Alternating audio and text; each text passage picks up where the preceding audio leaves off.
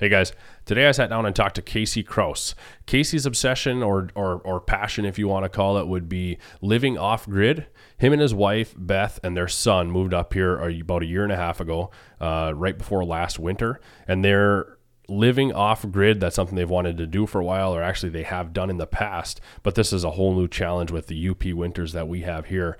Uh, so this is a fun one. I really enjoyed talking to KC about this and hearing some of the experiences that he's gone through and what it was like to move to the UP.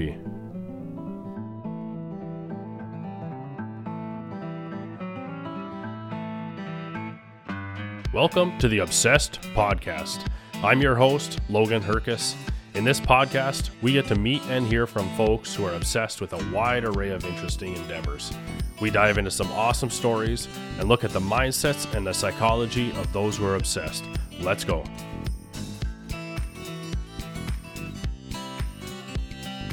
KC, thanks for coming in today.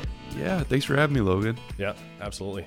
Here to talk about an array of things. I guess what I'm mainly interested in is you moved up here to the UP. How long ago was it? What give me the time frame. Uh, so it would have been about uh, 15 months ago. Okay. Um, the fall of last year. Okay. Um, we got here. Um, and uh, yeah, we uh, we we got up here and uh, basically, you know, you helped us with uh, finding a. Uh, we found a little log cabin on a deer camp, basically, mm-hmm. and we've just been living there ever since. Right. So the idea, again, what we're going to dive into is you guys are living off the grid. Of course, you've got vehicles, you've got cell phones, you have a power that way, but you've got no power in the cabin. Right. You're using lights. Uh, you've got a hand pump well. Yeah. So r- really unconventional, even though I think it's super neat, but not many people in today's day and age would live off the grid. So I think it's super cool. We will dive into that, but before we do, I guess what I'm curious is how did you get to that point? What were the steps before then? Mm-hmm. Is it something that you stewed on for a really long time and eventually you convinced your wife, said, Hey, let's try this? Or what what were the events that led up to you moving up here and saying we're gonna live in this off the grid hunting camp? Well, um, I think just different life experiences kind of shaped my idea of that was the way I would want to live. Um, different things. I tell you, uh, one part of it was um, I'd, I've done some, I guess you'd call it handyman work Mhm. over the years, doing property maintenance, things like that.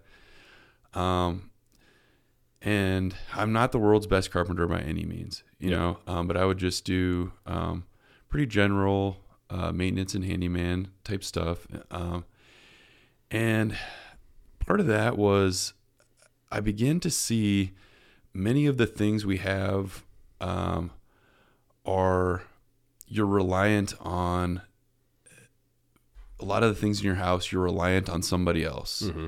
to fix them to provide them. Um, and i just found myself as a handyman fixing you know anything from toilets doorknobs you know sinks all the things that can go wrong in a house you know? And i just i would repeatedly go back to the same properties replacing the same thing sometimes. Um, and it just led me to think if if I could just simplify my own life, because I can't fix a dishwasher. Mm-hmm. You know, there's only you know my skills go only so far. So I guess I just it, it was a desire to be self reliant and uh, not rely on. Um, just be as self reliant as I can. T- take things to a simple level that me with my simple skills I can still get by Mm-hmm. um, without um, buying a lot of extra outside equipment. Um, and I'm still, I mean, I, I am still, I feel like I'm still at the beginning almost of my journey Okay. getting into it because I'm still learning so much about all this, the, uh, trying to live without a lot of the traditional things, you know, the conventional things. Right, right. At what point or what were you doing when that idea came into your head, or was it very gradual? Was it overnight? Were you doing something and you're, you're just getting, getting frustrated and said, you know, this is it. I need to figure out a different way, or is this something that just slowly, slowly s- crept into your your being? It slowly crept in, I think. Um, but there were there were moment there were like lightning bolt moments where I where um, you know an idea would come to me. This is the way we need to be living. You Okay. know. Um, so again, just different experiences. Um, my handyman work, just I really would get frustrated with um, a lot of the uh, just the way things in our homes work. I just thought I couldn't engineer them better, but I, I thought some maybe somebody should make them just simpler and sturdier. Um, I also did a lot of farm work Okay. um, and working on um, my main experience was on uh, vegetable farms um, and we would grow um, you know a pretty good variety of things. But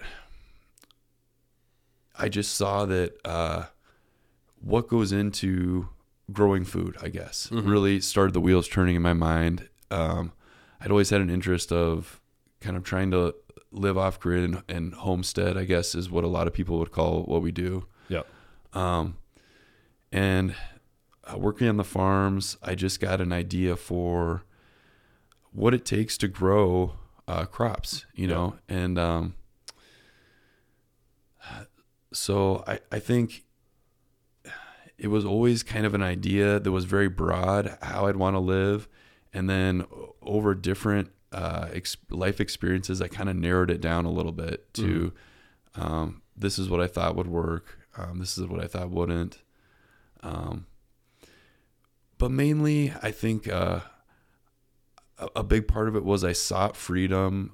I I thought maybe if I could live this way in a simple way without needing lots of money, maybe I could be free from uh, just jobs where I didn't want to spend my time. Mm-hmm. You know, and I, th- I think a lot of people could relate to that. You know, maybe they have a job they they don't really like, or uh, you know, it just they'd rather spend their time elsewhere. You know, Mm-hmm. and it and it's that was part of it for me is I had this idea that um, I would just rather spend my time, you know, growing my own food, taking care of my animals, you know, being out in nature than uh, maybe just doing another job where that I didn't really enjoy being at, you Right. know. Right. And again, we'll we'll dive into the actual story, which I'm excited to talk about. Yeah. But I'm really excited also again in the, with this podcast, some of the the mindsets or the psychology behind it of Yeah. what what inspires you to get to that point. But that is a neat point of that you hear that saying. It's probably cliche of a lot of people work jobs they don't like to buy houses and cars they don't care about to impress people they don't care about. Yeah.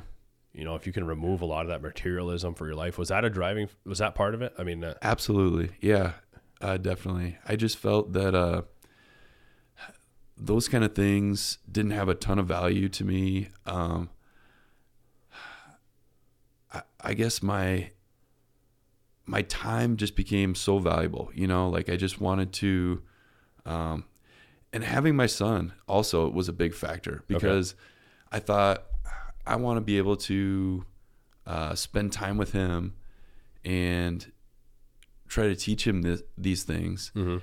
And then I guess I thought maybe if he, I've always worked, you know, I've had different jobs that I didn't enjoy. Mhm. Lots of people have. right. And I thought maybe if I teach him, if I at least attempt to teach him how to how to live off the land a little bit better, maybe he won't have to spend so much time at something he doesn't like to do. Mm-hmm. You know, and then or maybe he will never do this stuff, um, but he'll have it in his back pocket. For sure. You know, I guess that's part. That was part of the psychology behind it. The idea behind it was not only um, I wanted to be able to be just self sufficient as much as I could, um, but but maybe pass that on to him. Mm-hmm. You know, For sure. so you grew up in Nebraska, right? I grew up in eastern Nebraska. Yes. Okay, so definitely a different world than here. Were there things in your childhood? Uh, again, you, you you mentioned you worked on farms and stuff like that. Like even at a young age, were you did you have inspiration to pull from to get towards this type of a lifestyle? You know, my um, I- really love being outside. I think you do too. Yeah, And uh, I think I figured that out at a young age. I didn't grow up on a farm, but I grew up um, on the edge of town, and then a farm was behind our house. okay, It was about uh, 300 acres of corn and soy. And uh, the farmer was a really nice guy, and I would always be out there um, when the after the crops were harvested in the fall and through the winter. I would be out there, you know, with my BB gun as a little kid, and with my brother, my friends, and t- that 300 acres was like at that point to us seemed like it could have been a thousand acres or Yeah. you know like The Wild West. yeah Right. and that's what we pretended you know and uh, i mean town was right there but to us it was just freedom and we had so much fun outside and i think that was that was very influential and just i knew that being outside was good for you and then it was just fun and it's and it's what i wanted to do you know Yeah. Yeah. um, moving forward from there, um, I've spent a lot of time. I, I lived in uh, in and around Omaha, Nebraska, um, and then I spent a lot of time in Fremont, Nebraska, which is a smaller town um, northwest of Omaha, Mm-hmm. and that's where my family's from. Um, and most of my childhood growing up was in town. Okay. Honestly, Yeah. I didn't do a ton of farm work growing up. Okay. Um, my family has a history of being farmers, but really nobody was on the farm. It had been sold um, when I was a kid, so really didn't spend a, a ton of time on the farm growing up. Um, And uh, so I was mostly in town, and um, probably some of my first um, experiences of really uh, kind of like being out in the woods, I would say uh, came from my time when I lived in Northern California. Okay. Um, we we lived uh, in Santa Cruz County, uh, which is uh, uh, on the north side of the Monterey Bay, Okay. and there are redwood forests there.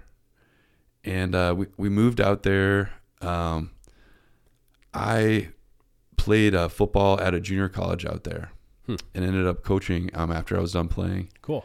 That's what brought us uh, there. Huh. I didn't know that. And um, so rent is high up there, Right. Yeah. out there, I should say. And uh, we ended up living a lot of different places, some in uh, some campers out in the woods. Mm-hmm. And then uh, finally, we lived in a camper in a trailer park that was next to a 10,000 acre uh, state park redwood forest. Okay.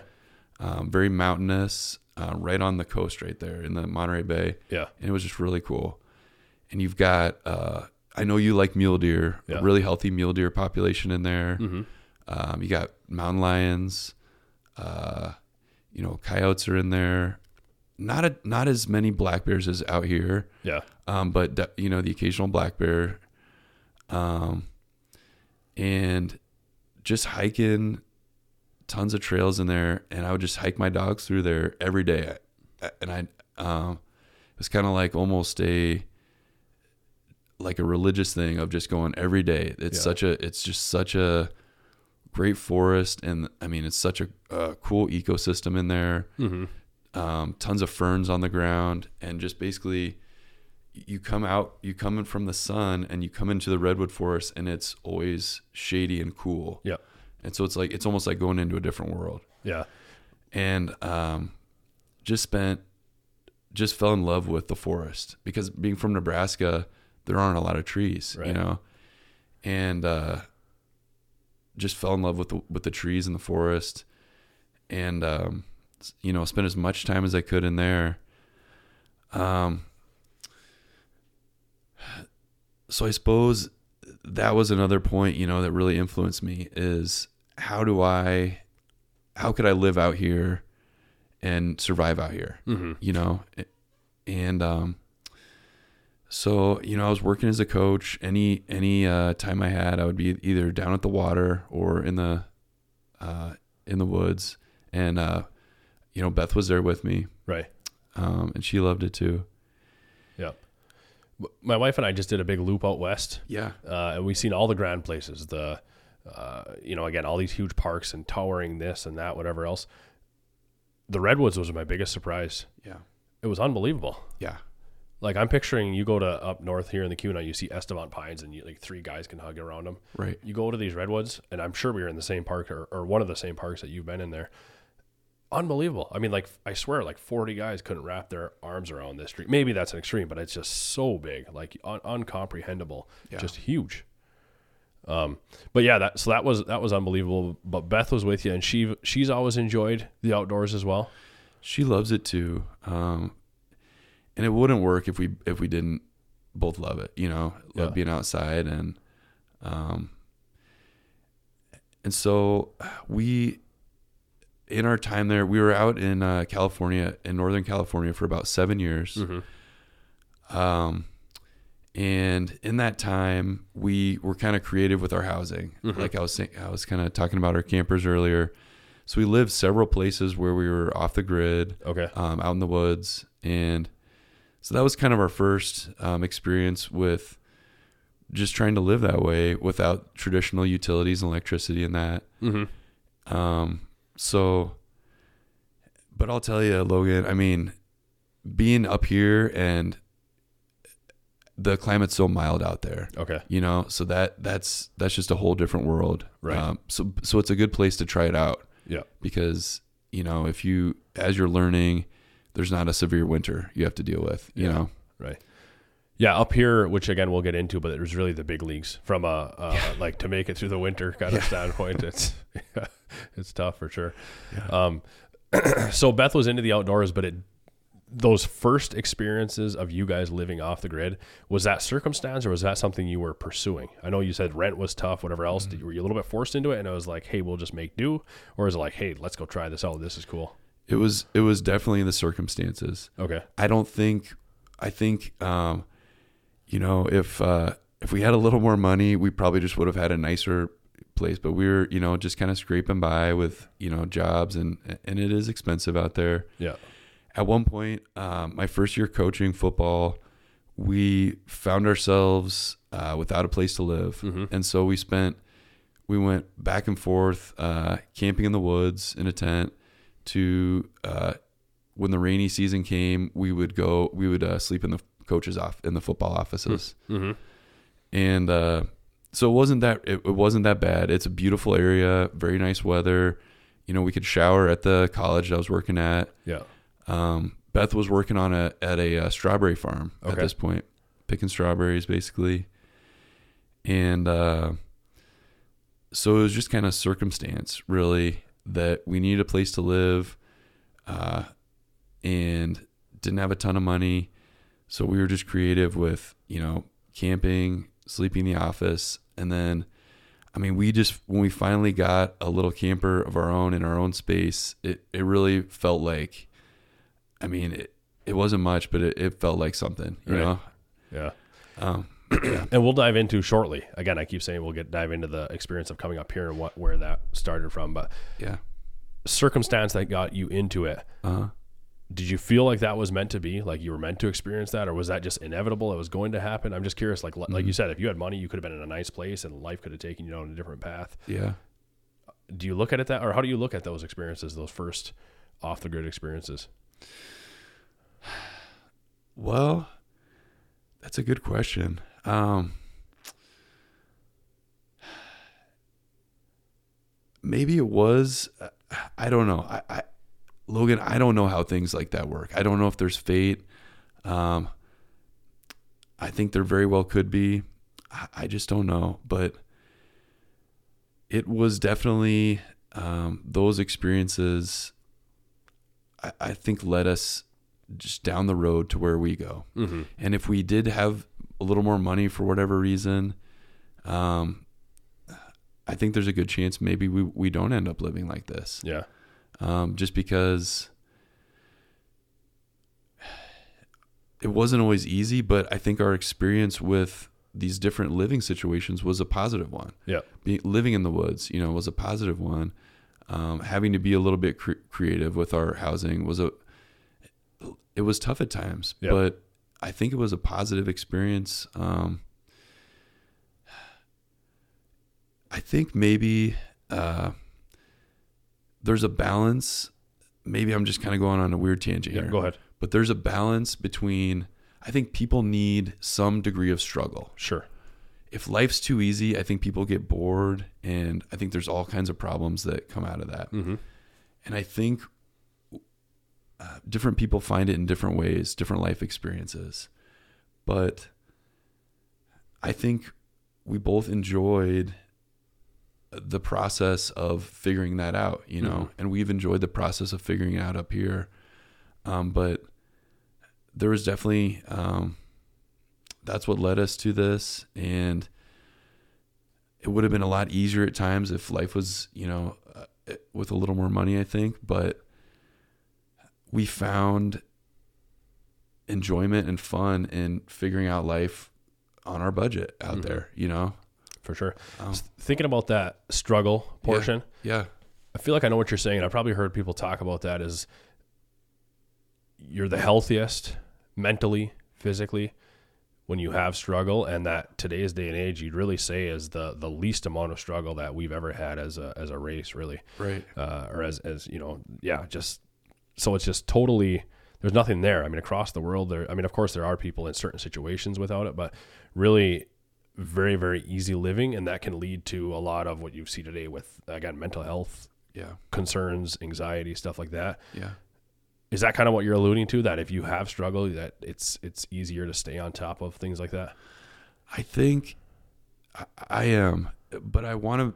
I want to also say there's a balance. I think there's, and everyone is different, but I think there's there's a sweet spot. There's a zone in the middle where you have enough challenges to keep yourself interested and keep Mhm. yourself sharp. You know, right but too much can be overwhelming as well. yeah you know, and I've experienced that too, and I think lots of people have. Mhm. Um, so I, I think a life that's too easy, too handed to you, um, and, and that can mean different things. Physically, mentally, you don't have to work. You know, uh, there's different things to different people, but then being overwhelmed and just being um, just bogged down with so much work and so much uh, responsibility and pressure, I think is also very. It, it's not a not good. Yeah. You know um, so i think there's a sweet spot in the middle where you have some pressure on you you have to struggle and you have to try um, and you have challenges that you need to overcome. Right without being overwhelmed without being underwhelmed and then i think happiness a, degree of happiness in life comes from succeeding out of those struggles Mhm. you know is finding success in those struggles and then really just enjoying the struggle enjoying the process because you know the the end product i can't tell you how many times logan i've thought if i could just have this if i could just accomplish this then my life is set mm-hmm. And i and i work at it and it's kind of a struggle. And then i get there and i and it's great but then life goes on. Right. What's the next you know? So I- know wiser people than i say this much you know more eloquently but i think if you can enjoy the process of whatever you do that's about as good as it gets. Right. I, I really do. I, I think if you can enjoy whatever you, you know, your your line of work is, your way of life is, the successes are, are really fun. But I mean, ninety five percent of your life, more or a little bit less, are going to just be those middle times where you're kind of working towards your goals. You Mhm. know, and the milestones are great when you get to them, but life goes on after them. You got to get up the next day and you know and do and do something else and keep going, you know? So if you Mhm. can enjoy that day-to-day process, I don't know. That's I know this is kind of another tangent, but that's part of it for me is uh, just just enjoying that, you know, Yeah. enjoying what you do and enjoying the struggle and yeah so i sent out a monthly newsletter a real estate newsletter okay. and my quote this month i'm not going to get it word for word but something to the extreme of everybody wants to stand on top of the mountain Yeah. they don't realize that the magic happens while you're climbing the mountain so i mean it's the same thing it's yeah the, the process is where the essence of life is Exactly. That's exactly what I'm talking about. Yeah. Yeah.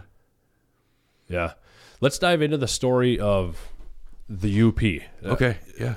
at one point you told me but let's go through how did you even find it it was kind of a progression right you started looking into places down in illinois or indiana or lower michigan and just worked your way up what was that like Yeah. So uh, after our time in California, we moved back to Nebraska um, to kind of help out with um, some family members and just be closer to family. And uh, so basically, um, we're living there and we know we want to do this. Mhm. We know we want to get like a farm, a homestead. Um, we probably can't afford it in Nebraska. It becomes pretty clear. Right. So, um, we buy, uh, we bought an an old uh, abandoned house in Nebraska on two acres. Okay. Um, got a loan and bought it uh, really, really pretty cheap. And um,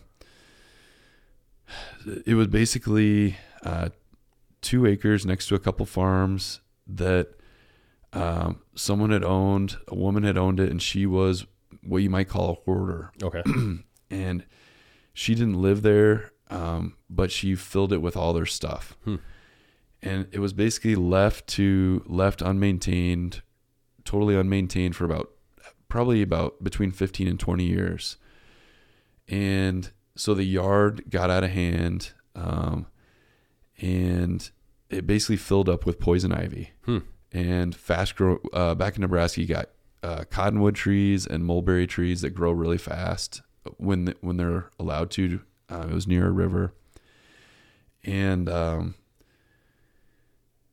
poison ivy grew all over and all up those, and the house kind of fell into disrepair, Mm-hmm. and people were breaking in and you know like doing drugs and stuff in there Mm-hmm. which happens in you know vacant houses anywhere. And so uh, we I would go by this house. I ride my bike by it on the way to work, on the way to down to to the river some days.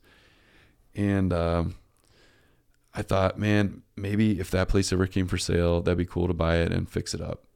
Um, it did come for sale. We got it, and over the course of probably the better part of six years, we cleaned it up, fixed it up, and we did a lot of homesteading kind of stuff on that little two acres. Keep kept chickens, big garden. Um, all this time, I'm, I'm doing handyman work, working on farms. Um, but we knew we wanted to do this. We knew uh, we wanted to find land somewhere. So we thought about going back to California. Such a nice, mild climate out there. Um, it's just it's expensive out there, and the affordable land was it was really out there from uh, a long ways from towns. We looked all over the country. Um, there there really aren't too many states I didn't look in. I tried to just be really open minded about is there a place affordability was one of the main things. Yep. Um, and then can we is the, can we actually live off the land in this place?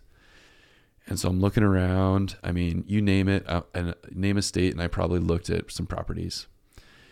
And uh, the the farmer I worked for, he did about five acres of asparagus, and he would always talk about how great the climate of uh, downstate Michigan Mm-hmm. is for growing asparagus.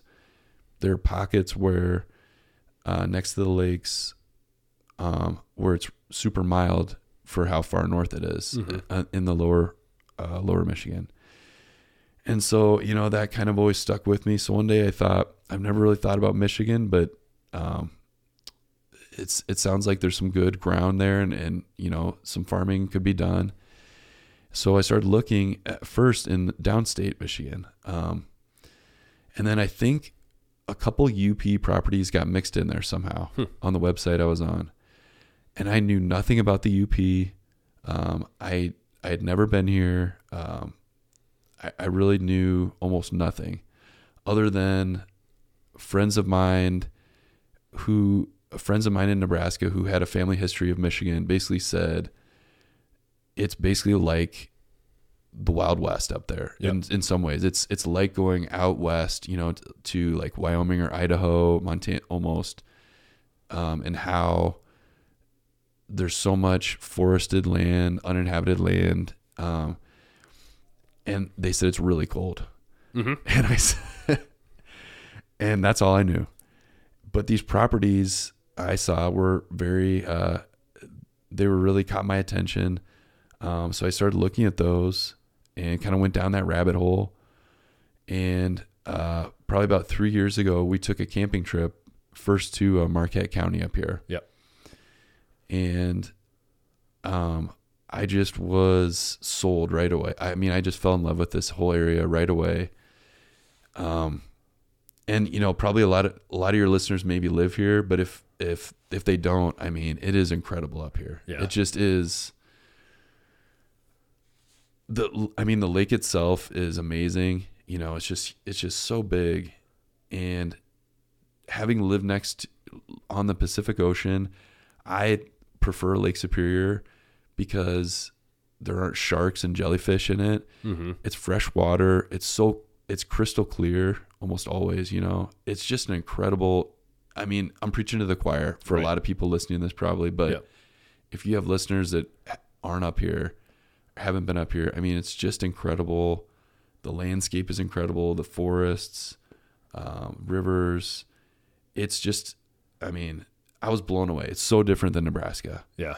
you know, and it reminds me of like Colorado, California, places out west more than it does other parts of the Midwest I've been to. Mm-hmm. And um, so I just loved it. Um, and uh, I mean, Beth does not like the wintertime. So she loved California. It took a lot of convincing. I, I love the wintertime, the snow and skiing and playing in the snow and stuff. It took a lot of convincing to convince her that it's going to be good living here. Yep. Um, she loved the idea of being up here in the summer and spring and fall. She was not sold on the winters. Um, so that's kind of the that's kind of the story of how we, um, you know, heard about the UP. Um, that that first camping trip up here, I was sold. You know, I just was. This is this is it for us, and and now I just had to figure it out how to make it work. Um, convince Beth. So, you know, I guess that's kind of where. That's what led us up here. Mm-hmm. Um, With that, so you were sold right away. Yeah. That was exciting. You Yeah. convinced Beth. The place we looked at and that you ended up buying, I want to get into that story, but was that the first place we looked at? I can't remember. Was that the one and only place? we looked at that place up by Gay. Okay. There's that uh, hunting camp up by Oh, sure. Yeah. up by Gay that you showed us. I think Yep. that was the first time we met. That's how we got connected. Yeah. You Yeah. called on one of my listings. Yep. Right. Right. And uh, didn't really think that was the right one. And then I think this was the next place we looked at. Right. Was the was the place we bought that 40 acres. Yeah. And uh, so yeah, that was. Uh, I don't know. That was that was.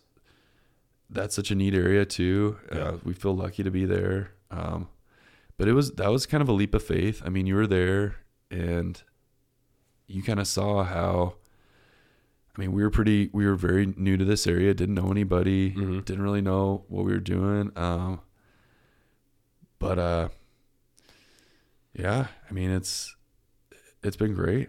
Yeah. we're, we're so glad. We're uh, we're glad. There's been a lot of like getting back to the struggle. It's been a lot of struggle and stuff, but Right. uh, I'm so glad to be up here. And after I suppose you know over a year into it, um, and it- it's been it's been great. Yeah. It's been yeah yeah. I remember it was pretty neat when we went looked at that hunting camp. yeah I'm looking at you guys like, hey, are you, are you sure? You know, like this is your first time coming up here. You've got an off the grid hunting camp. You're looking off into this forest saying like you're going to claim this and make this your own. yeah Felt like you guys just had a real like, hey, we'll take it as it comes and we'll figure it out mentality. And it was you didn't you didn't hesitate for long. No, um, I I knew kind of right away um, that that I thought we should get that place, and uh, again, like it was kind of the same thing. Beth was kind of hesitant a little bit, like, oh, maybe we should look around at some more places, and I, you know, I'm not sure what. You know, you just have a feeling sometimes, Mhm. and and I just had a good feeling about it, and sometimes you're right, sometimes you're wrong, but um, you know, I'm glad I'm glad we uh, got that place. We couldn't have done it without you, Logan. That was I mean, you helped us out so much. Yeah. Yeah. No, it was neat to see it happen. So when you decided that you were going to purchase this place, you said Beth was a little bit hesitant. Yeah. Once you guys agreed to go say, let's do this, were you just fired up? What was that? What was that like to move up here? Were you, was there a lot of apprehension? Oh man, I was so excited to get up here um, because I mean, this has been my this has been my dream for for years. You know, is to finally get a place, and I just couldn't wait to get up here to the UP and just um, just get started. Um, at the time, uh, we we'd fixed up our house in Nebraska and uh, sold it, and during that during the in between period, we lived at Beth's family farm in uh, western Iowa. Okay. So we're so that summer it, it was the summertime and uh, we're living on the farm um, and just working there. Um, there's a there was a lot to do there, you know, and uh, we had all our chickens there with us, and we're we're the farm had uh, it was a great place to start uh, kind of forcing ourselves to live off the grid. Mhm. I would say it was a great like te- uh, it was a great warm up and a great place where we could we brought our camper to the farm. Um, there was no plumbing in the house. The farmhouse had uh, that the the winter before the pipes froze and burst, so the plumbing was um, out at the in the farmhouse. Uh, we did have electricity there, so we had our camper plugged in. Um, but so we were living there and uh, just south of Sioux City, Iowa, um, and it was a great way to um, just kind of practice skills that I thought I might need up here, and um, use it as kind of our home base to figure out where we're going to land eventually, more permanently. What were those? So you moved up here then. Yeah. You, you had some prep, you had some warm up, then you moved up here. Yep. What was that initial experience like when you when you had moved up here? What was that? Man, I, I was just so happy. It was in September. Uh, the weather was beautiful. Um, so we were really, I mean, it just, that, that first week was just so much fun to be up here. We were going down to the lake all the time. And, uh, then we had a real rude awakening. We, so you might remember this, but there was a bald faced hornet's nest Mhm. under the light of the cat front, right on top of the front door of the cabin. I got stung three times the first time I went there. Yeah. so we don't have those back in Nebraska. Right. And uh, my experience back there was you got to get rid of like, uh, we have like wasp nests, and that's a whole different, uh, wasps and hornets are totally different, you know. So I would just brush them away with like a broom or something, and they don't really swarm on you and attack like these hornets up here. Yep. So I just thought I would always do it at night, you know, when they're calmer. And I thought, "Oh, I'll, I'll take care of this because we kept getting stung going in and out of the cabin. Hmm. And so one night I go up there and I'm just like, you know what? I'm just going to, I'll just knock that thing off there. Mm-hmm. And it's, and it's dark. So they're not going to like be able to do, they'll be all disoriented and stuff. And then I'll just get rid of it. I'll like get a shovel and toss it in the woods. And you, you probably know how that Yeah. went Right. so I go up there in the in, in the dark and uh I like with like a long handle shovel I just knock the hornet's nest off there Mm-hmm. and basically just get it you know a- attacked and overwhelmed Yeah. and uh I mean that was and I you know I'm running I run out into the road and I got them all over me and you know I'm brushing them off brushing them off and they chase me you know I don't know how far I'm running down the road and they chase me you know probably three quarters of a mile down the road and they're still and you know I'm losing to some here and there but they're still finding me and stinging me because I I don't know the science behind it but I think they mark you with like a pheromone or something Okay. so they they can find you you Yeah. know so you know three quarters and uh and beth and bronco they were standing back maybe i was like stand back a little bit they're getting chased too Oh, you know shoot. so they're running with me down the road it's a it's a it's a terrifying thing for all of us Yeah. and uh, so we were down the road. We finally, you know, get them all off. We're like, okay, we need a new approach, and we got to like have a plan because we got to go back there. Now they're all just riled up, and uh, so like we got to have a plan. We'll go back there and try something new. Uh, so anyhow, we go back. They, it's dark, so they, a bunch of them are uh, knocked to the ground, and they're kind of just crawling around, and but there's still like, I don't know. There's probably a hundred or more of them still in the hive that's Mm. on the ground. Mm-hmm. So I uh, I tried some different things. I you know put on all my thickest winter gear and like covered my head. Basically tried to make like a bee suit for myself. Mm-hmm. And what I ended up doing was spraying them with a fire extinguisher, and that really calmed them down quite a bit. Okay. You know, and then I t- and I I was able to uh, pick up the the hive and the nest, and I took it way back in the woods. Um, and then I put a there was some left up, up on- in that light, and I wrapped it in a plastic bag, and I was like, I'm not opening that thing till like January Right. when. I know they're you know they're not going to be so riled up. But yeah, that was I gotta say that that really threw me, yeah. and that was like a scare. And I thought that was kind of the first big challenge, and it I, it sounds silly for people that know all about that, but it was it was new to me, you know. Mm-hmm. And I mean, if you haven't been just attacked by a whole swarm of hornets, I'm telling you, it is. it's the real deal. Like it really is is pretty terrible because they're just all over you and they hurt, you know. Mm-hmm. And uh, it's scary because you can't get away from them. But anyhow, I had that was like things were going so great, and then like that was kind of one of the first moments where it's like I started having my doubts. I was like, maybe we're in yeah. a little bit over our head here, you know Right. Like some hornets really threw me for, through a loop. I don't, you know.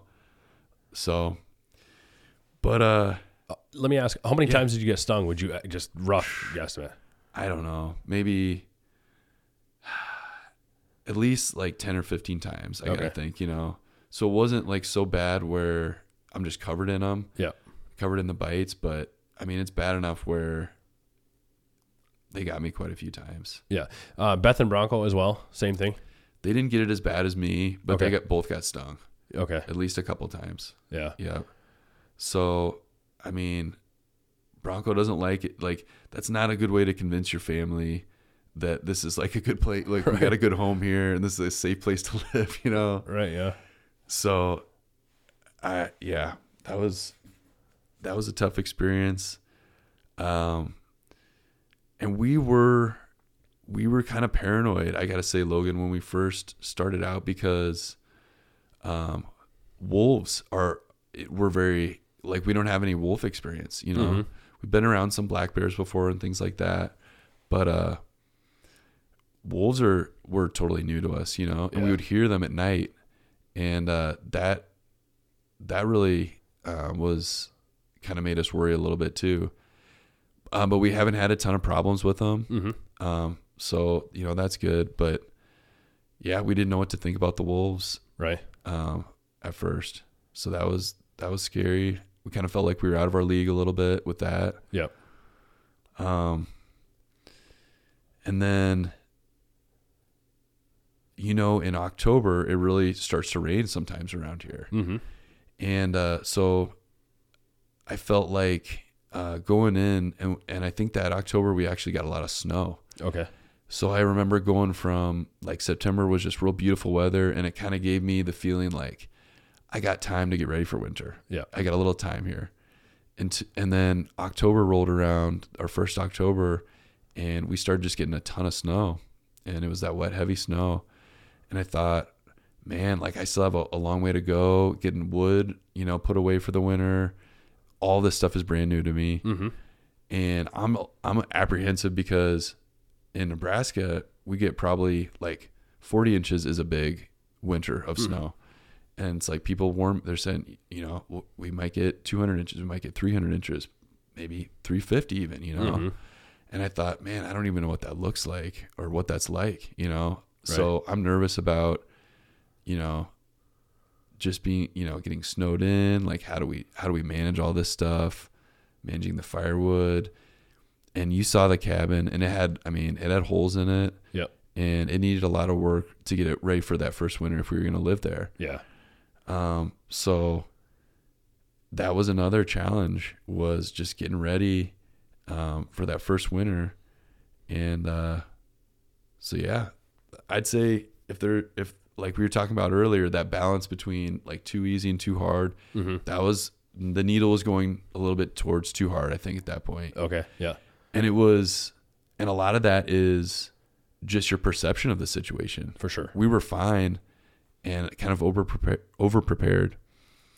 But um it, i think that's that's something too is like you're uh, there's that famous saying I, I don't know who said it but the only thing we have to fear is fear itself sometimes you know? And i think that's so true. Right. because the fear, the anxiety of something you're that you're worried about is uh, so oftentimes worse than the actual experience of what you're about to uh, that you're that you're worried about experiencing. You know, Absolutely. Yeah. so The I'm curious. Put myself in your shoes, and you're going through a lot of those struggles. Yeah. for sure, you're going through struggles mentally, but that's really got to put a test on on family, right? There's got to be some frustrating moments where you're nothing personal against each other, but you're just frustrated with the moment, and and it, it tests all of your patience, right? Oh, for sure. Yeah. And we all we all were there. Um as anybody, you don't have to live off the grid to feel like that for Right. sure, you know. For sure. like anybody that's got a family, I'm sure you feel like that like so uh but yeah, stress levels at times were high for all of us Yeah. because it's it was such a new way of life and a new experience for us. Um but I think it brought us closer too. Mhm. You know, I think, um, I think in the long run, it's been it's been positive more than negative, and brought us closer. But yeah, I mean, there were there were tensions run high, you know, Mhm. and uh, I suppose, uh, yeah, I, you know, doing that kind of life is the more you get it, the the more modern things you get rid of, I guess. Mhm. And we're, I mean, we we are not the ultimate, uh, you know, off grid homesteading people by any means. We're like I'm like I'm saying, we're we're really still learning. right.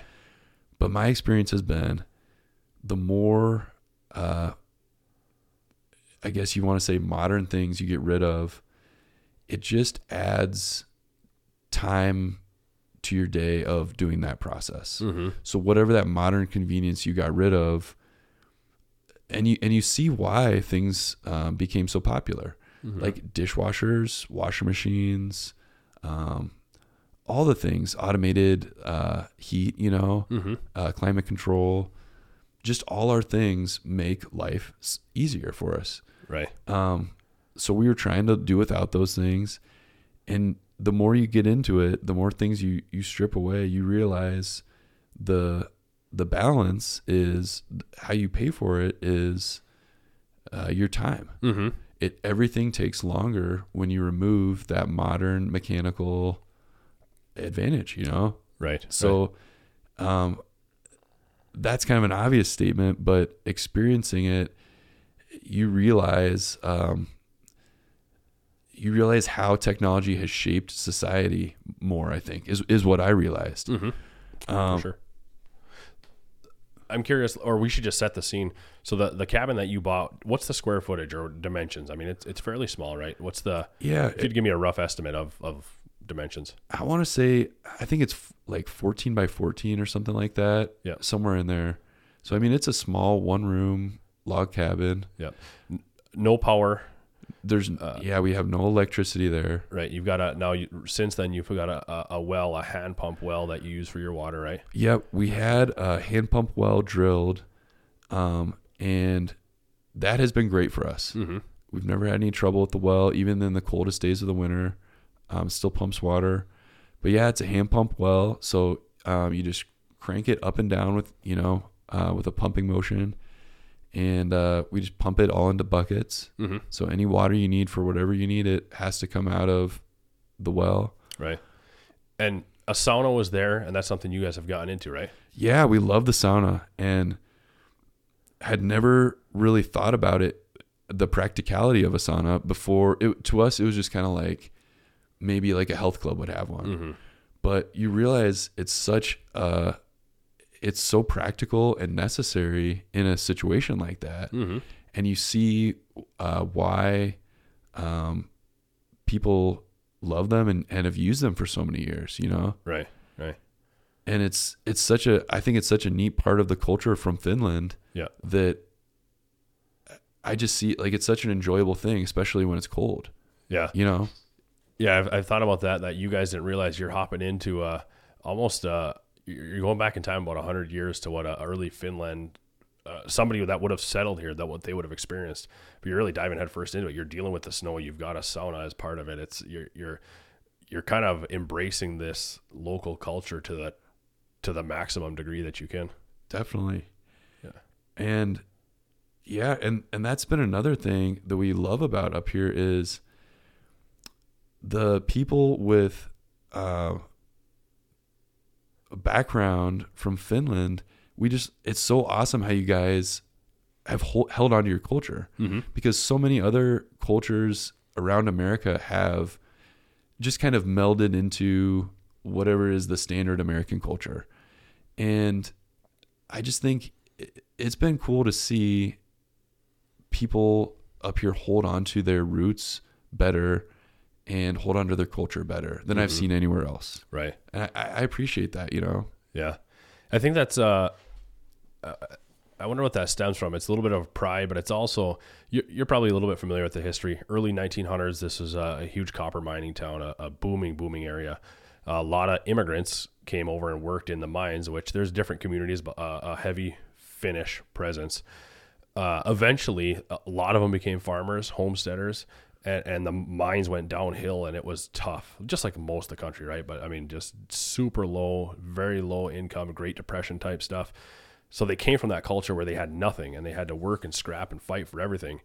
If the only thing that you have that you can hang on to is your culture, that just stays with you. You know, you don't have anything else to to bring you through. You know, and it's uh the with that comes uh and again every culture every every heritage has got to have a lot of pride but with that comes the word have you heard the word sisu I have. We Yeah. we we had to ask. I saw the lots of bumper stickers and and and had seen it written in different places, and we had to ask somebody, "What does that mean?" yeah what were you told We were told it's like Finnish strength Right. and like uh, perseverance and overcoming.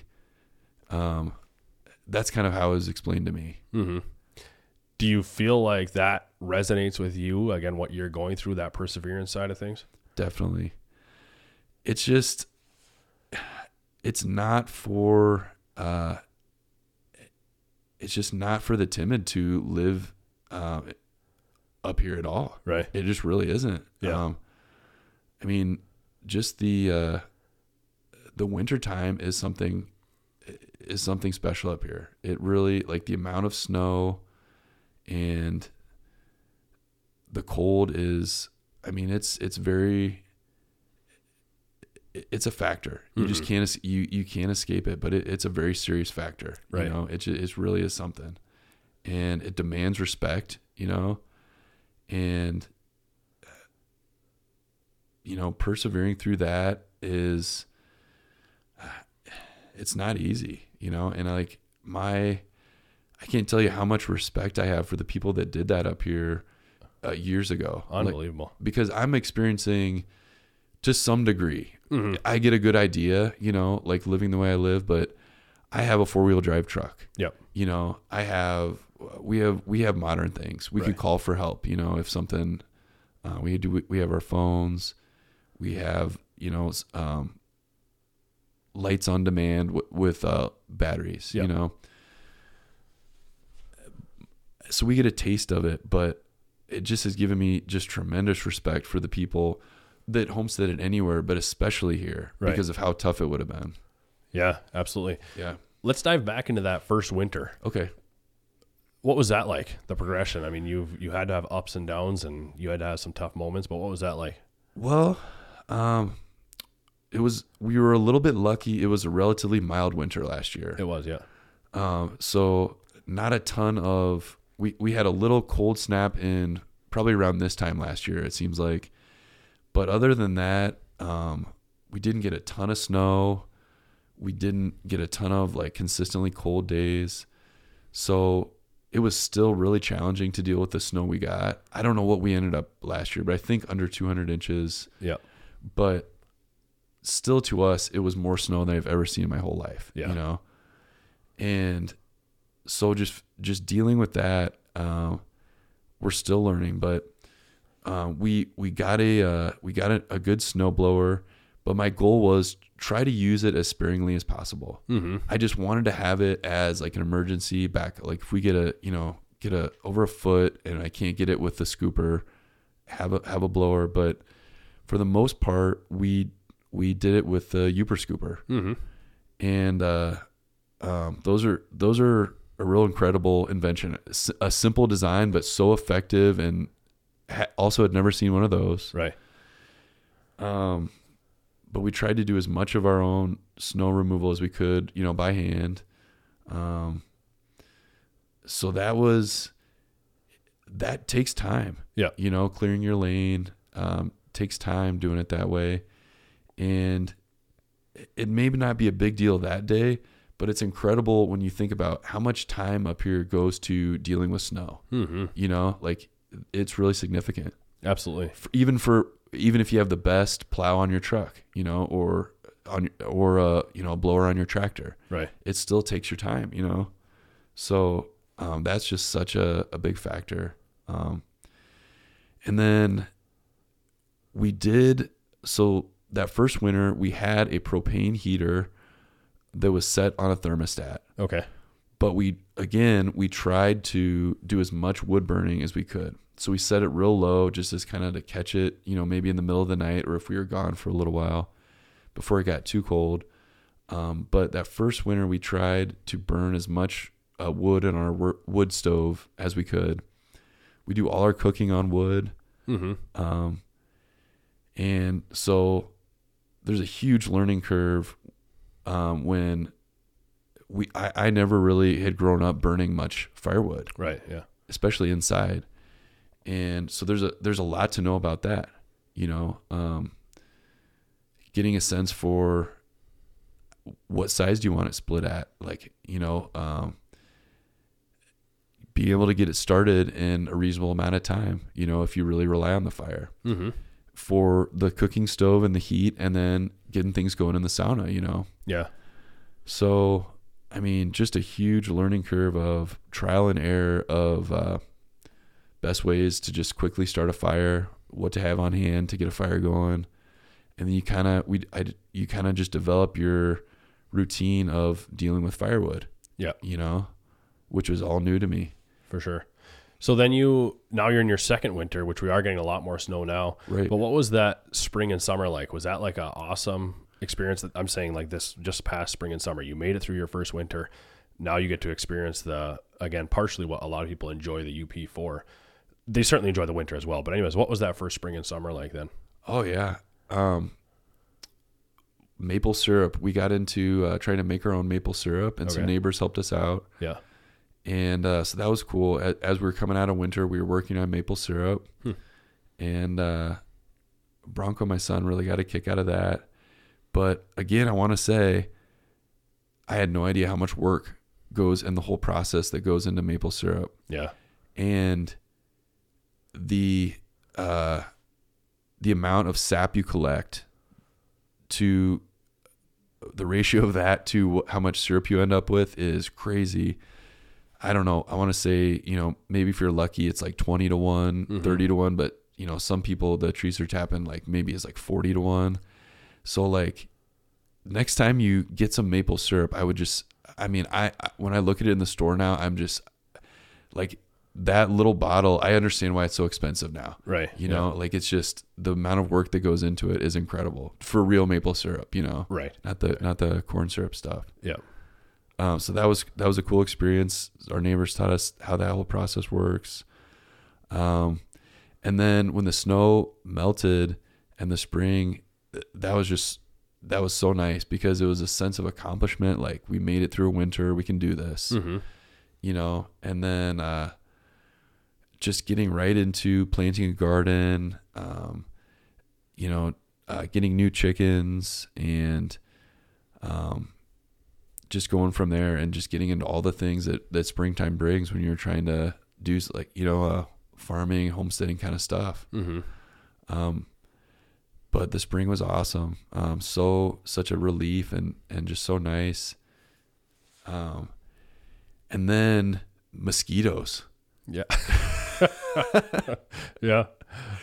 And like it wasn't a surprise because people told us, you know, people warned us about everything. Mm-hmm. But uh, I mean, the mosquitoes are pretty incredible. Yeah. At time, you know, in uh, like in June, they're they're they're pretty incredible. So, kind of just transitioning from another maybe you want to call it like another nice little honeymoon period where uh, weather was nice, you know, things were going along pretty smoothly, and then all of a sudden, and you know what it's like, but the mosquitoes are there, and so I mean they're they're a factor if you're outside for Mhm. a good at least a month and a half, two months in the early summer, you know, and uh, so just learning to deal with the, you know, I I just went to wearing a sweatshirt and uh, head net pretty Mhm. much all the time if I'm working outside Yeah. because they get they get so bad, you know. And uh, I know a lot of people swear by the spray, and I tried that, but and it worked for a while, but eventually, you know, it was wearing off. So I was just going with the head net. Um, Beth had we all had our Bronco, we all had our own like specific gear that we found that worked, but even gloves on, you know, so they can't get your hands. But yeah, again, if there are people listening that aren't from around here or up north, I mean, the mosquitoes are something else too, Absolutely. you know? Yeah. Um, and they, they can overwhelm you for sure. Yeah. I'm curious the you, you mentioned like a honeymoon phases, whatever else. Yeah. Do you think that the way you're living, and I want to get into some food stuff too here in a little bit, but the way you're living, the sustainability, but you're also very connected to the to your property and the weather and whatever else. Yeah. Does that make you really appreciate the the calm and the clear and the sunny days more compared to if you were living in a more of a modern setting? Absolutely. Because it, it, it absolutely does, Logan. Because, and I never will ever take for granted a nice day again, you know? Yeah. Anytime we get a night, even, even those nice days in the wintertime are so awesome, you know, where you just get, you know, high 20s, low, low 30s and the sun's out. That's just like a blessing, you know? And those times, you know, that uh, when you get into start getting into some nice cool uh, weather in May, um, April in the spring, with no mosquitoes, it's like you realize how much you want to take advantage of that time because when you've got to have your mosquito gear on just to do whatever you got to do outside, that's one extra thing. That's one extra thing on you, you know. So you appreciate when uh, I, I do. I appreciate when that extra step, that extra challenge, you appreciate when it's not there, you know? It's Yeah. Just, things are a lot easier and simpler. Yeah. No, I think it's neat that you you you have a better appreciation for yeah, the rain and the sun and you kind of have one without the other, but one having the the diff, more difficult moments makes those better moments a, a lot higher and you feel it a lot more. For sure. But I'm curious too, and I should have my uh, my brother and sister in law, brother in law and sister in law would be pumped to talk to you guys about food and sustainability and stuff because they love every bit of that. But I'm curious, the food, like you got chickens, you've got a garden, you've talked about pigs, right? Is that something you're considering? We've talked about it. We've never uh, raised pigs before, but it just I'm very interested in it. I'm I'm interested in a lot of different animals. Um, I think pigs would be a good way to go. Yeah. Um, I suppose you know, talking about raising our own food, um, we're, we really lean heavy on the chickens. Mm-hmm. Um, really lean heavy on those on those eggs, and um, from time to time, uh, meat. Um, and uh, eating out of the garden, Yeah. uh, is really big for us. And uh, small garden last year, but I, I just want to work my way up, you know, to as big as I can manage. Mm-hmm. So I guess one of the questions that I've got is, for sure the food is part of the sustainability portion, but is there also an element of you like to know where your food comes from? Like, is that part of it too? That's a huge part of it. Um, I'm kind of a health nut, Okay. and uh, I think eating healthy food, I just I feel a lot better, you know, and you start to realize uh, buying healthy food is expensive. Oh yeah. If you if you go out there and it i mean it doesn't have to be uh, it doesn't have to break the bank terribly but if you're looking for some of the better food out there it could it could be expensive and so that that was that's another reason that kind of led me into this is i just wanted to know i love you know i love eggs and chicken and you you see some of these factory farms how they really run Mm-hmm. and i'm not here to judge anybody Sure. Yeah. but just to me, I felt like that's not the way I want. that I want my that's not where I want my food to come from. Right. Yeah. I, I want them to come from somewhere where like like you wouldn't necessarily want to take your kids to some of these places some of these factory farms and Mhm. show them because the animals just aren't doing very well there you know Right. but you'd love to take your kid and show them where they come from when the animals you know are, are uh, happy and healthy and you know have a little room to walk around and stuff and say you know this this is where food can come from it doesn't have to come they don't have to all be in cages their whole life you know and Right. so that's that's kind of what I felt. Um, so yeah, I, I wanted to know where my food comes from, and just from the animal perspective, that they're living a good life, even if you're gonna eat them at the end, Mhm. you know. But I I think there's really something in that to honor an animal, even if ultimately it's you're going to eat it, eat Right. it at the end of the day, you know. Yeah, for And- sure. Is it rewarding to sit down and eat dinner and you're like, hey, we grew these vegetables, we grew this chicken, we made, we grew these eggs, whatever else? Is that is that neat? It is, yeah, it feels good. Yeah. and uh, there's a sense of um, accomplishment that goes with it, and it's a good feeling. Anybody that's done any of that stuff, from just your backyard chickens to your backyard garden, I mean, it, it just feels good. Or just go out and forage for your own food, pick berries.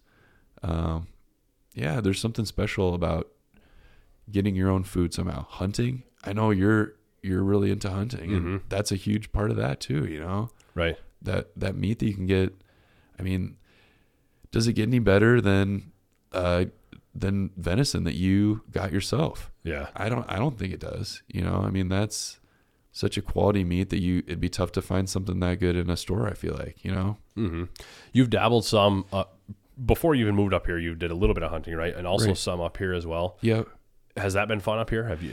it has been fun uh i haven't been very successful yet Okay. but um we've we have not even gotten a deer since we've been up here yet and uh, part of it is i really had i really had this plan that i wanted to become like a really good re- recurve bow hunter Mm-hmm. but it's challenging Oh yeah. you know so i'm just not good enough yet Right. um, with my recurve bow. But I'm I'm getting better. Um, and but we're doing pretty good with you know some small games, some rabbits and birds and stuff like that. So it's coming along, but that's kind of where where I'm at right now. Is just still like really trying to to come along with my recurve skills Mm-hmm. and just where I mean, I'm sure you can relate to this as a as a hunter, but I don't want to take a shot that I feel like I'm not going to kill the deer, you know? Right. Like I don't want to and I feel like that's kind of where I'm at right now with my skills with, with the recurve bow is like I might just wound a deer, you know? Right. Right. And I and I that's I think lots of hunters, however you do it, you don't want to that's a bad feeling, you No, know? absolutely for sure. Yeah, no, not a good feeling at all. Um, yeah, and, and recurve's tough. You talked to a lot of guys. I just talked to one recently. He's into it as well, and yeah, you have to shoot so consistently to have any form of proficiency for sure. Right. Yeah.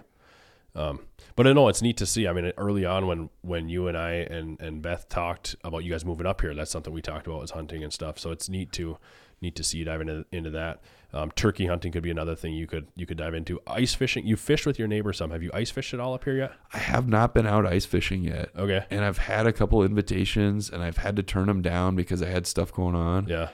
But uh, I want to get into that. Um, my neighbor is catching a ton of fish out of the ice right now, Yeah. and it seems really fun. And he's bringing home a ton of meat, you Yeah, know, right. and canning it and stuff. Which, you know, that's what I'm trying to do. That's exactly the stuff I'm trying to do. So I gotta. That's another skill I gotta add to the to the collection. You know, I gotta Mm-hmm. I gotta figure out ice fishing. Um, Yeah, I think you'd enjoy it. Bronco would love it too. yeah, Yeah.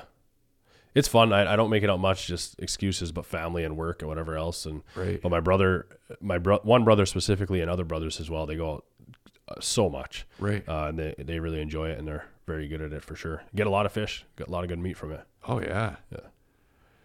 I think hunting and fishing is one of those things where you have to put in the time Yep, to be successful. for sure. You know, you might get lucky, you might just get lucky one day, but to be consistently successful, I think and just to learn the skills, you have to put in the time.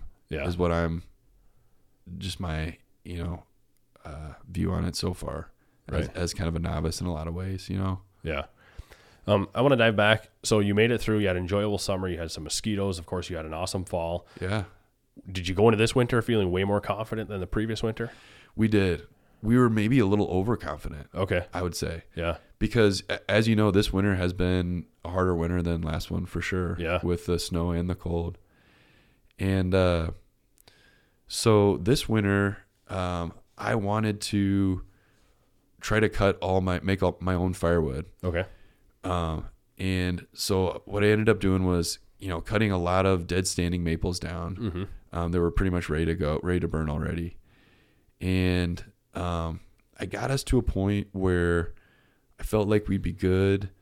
And then I, and we were going to try to lean on the propane a little bit more this winter. Uh, we were both going to be working. Mm-hmm. Um, so we, we're not going to be at the homestead all day. Um, so we're talking about let's just lean on the propane a little bit more this winter. We won't need as much firewood. Mm-hmm.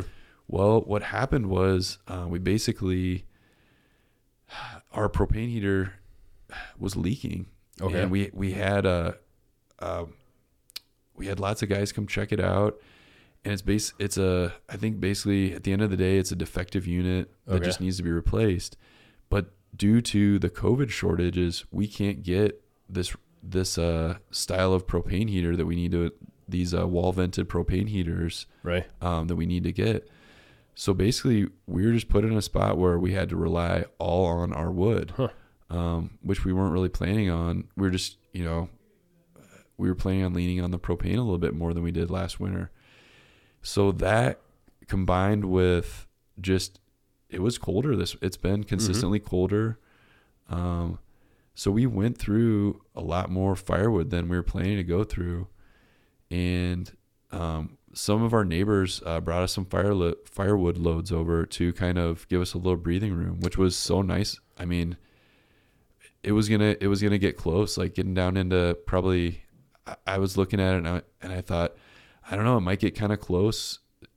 We get to the end of February into March, it, it's it's gonna be getting pretty low in March, you Mhm. know, and uh, so we had uh, some neighbors that just they said you guys have to be burning a ton of wood right now um, they brought us a truckload over and it just gave us some breathing room Hmm. so i mean the kindness of your neighbors is another thing that we found up here is just on another level i've never experienced like people really take care of each other up here Yeah. you know it's sure. it's uh it's been really uh, it's been neat we have great neighbors Yeah.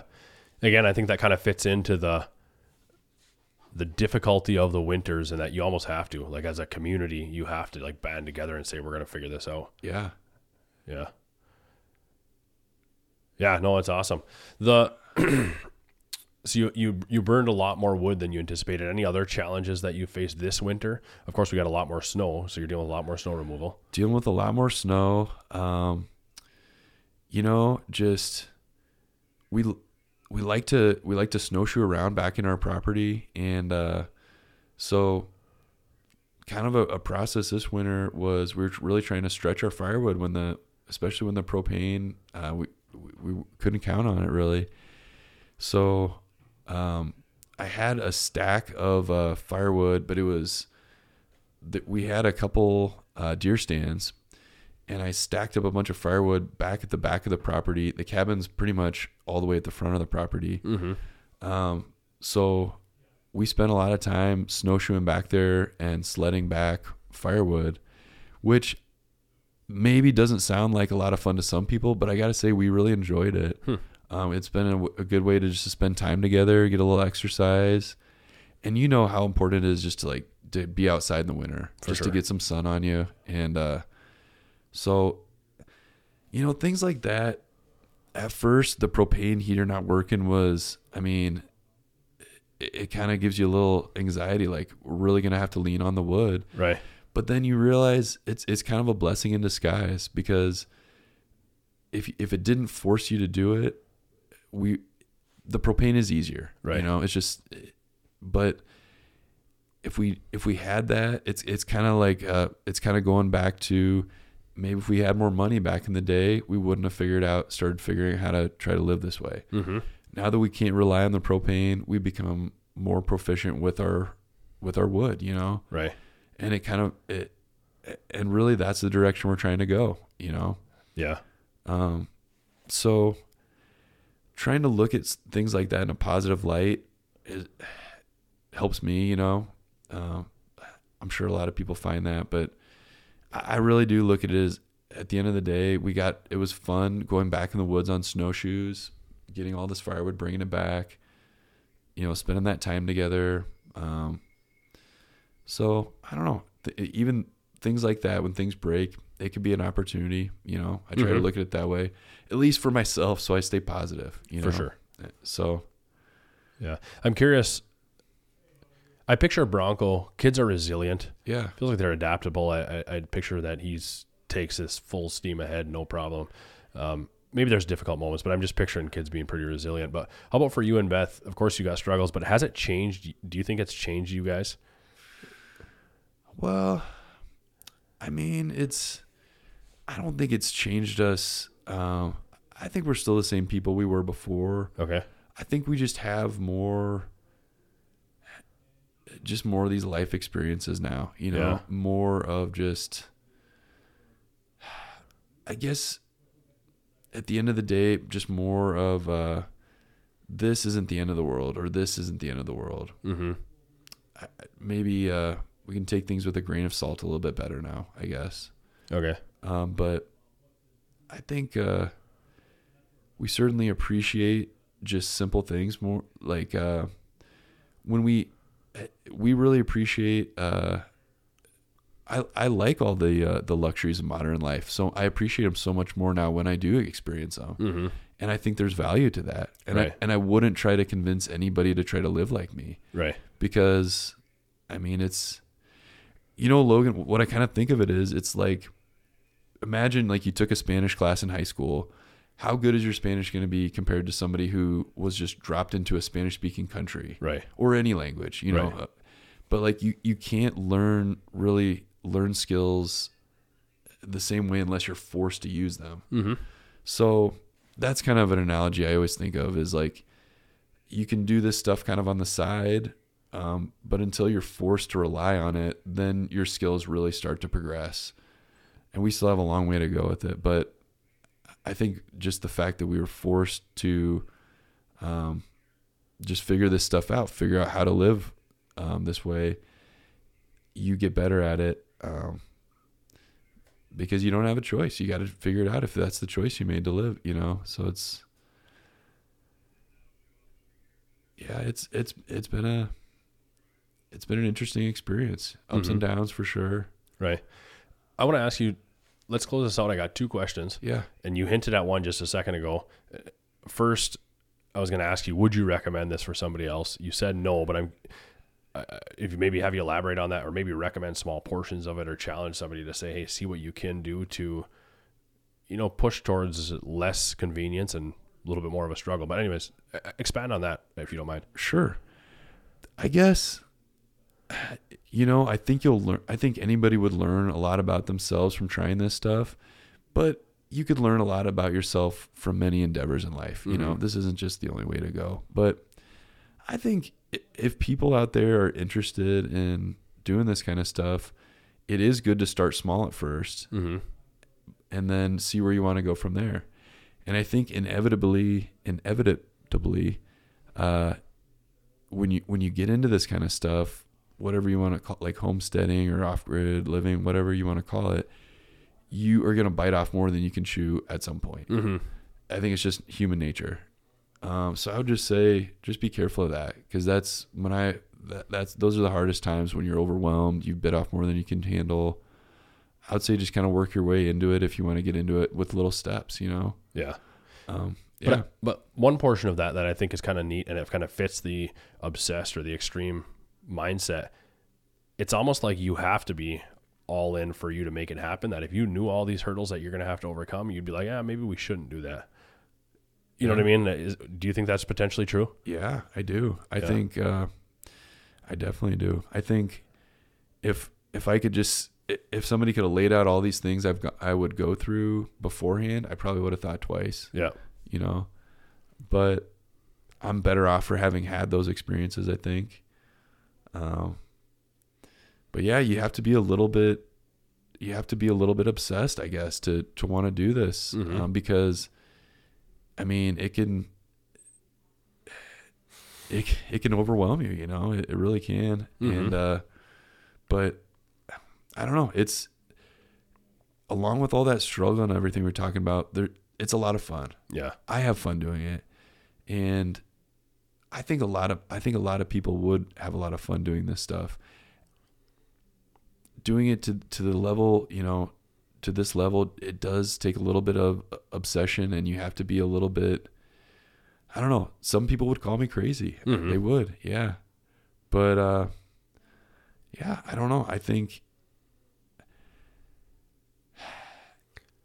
it, I think a lot of people maybe maybe there's people out there that would be surprised how much they would like it Yeah. and there's probably people that think they would enjoy it and and really wouldn't Yeah. so i don't know i i suppose i anybody listening i would say if this is the stuff you're into yeah you know try it but just go in buyer beware you know Mhm. it's just it's it's not easy and um, but it is a lot of fun so Yeah. No, I know what you're saying. You're saying it's been great for us. We've really enjoyed it. yeah It is extreme. A lot of people that would attempt this, you'd recommend them not just because they may not realize what it all entails. But if you realize what it entails and you're excited about it, by all means, like it's, it's a it's a valuable journey. it is Yeah.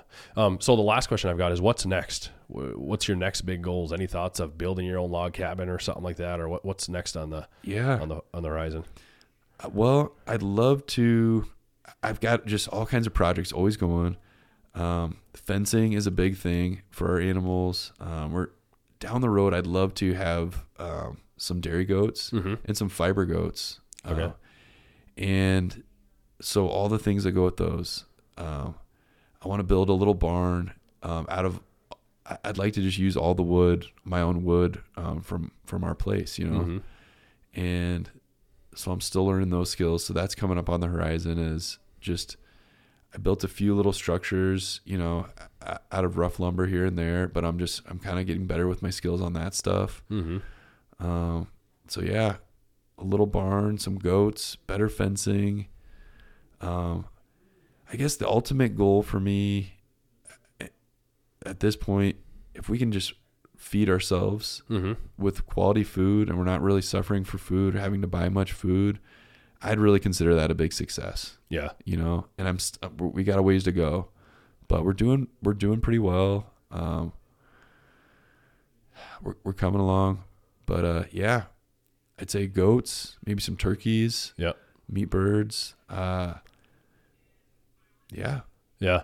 No, it's cool. I mean, we'll close it out. I think it's just a, uh, it's an honorable thing. I think it's neat to, neat to see you pursue that, and I think other people will appreciate your story because again, most of us, uh, and I'm sure uh, even you guys s- to some extent, we're just so connected to all the conveniences and, and phones and, and work and emails and, and this and that of, of putting time and some energy into what's around us. I think you just gain a lot of, you gain a lot of insight and you have a lot of neat moments that you wouldn't have if you didn't look up and see what's around you.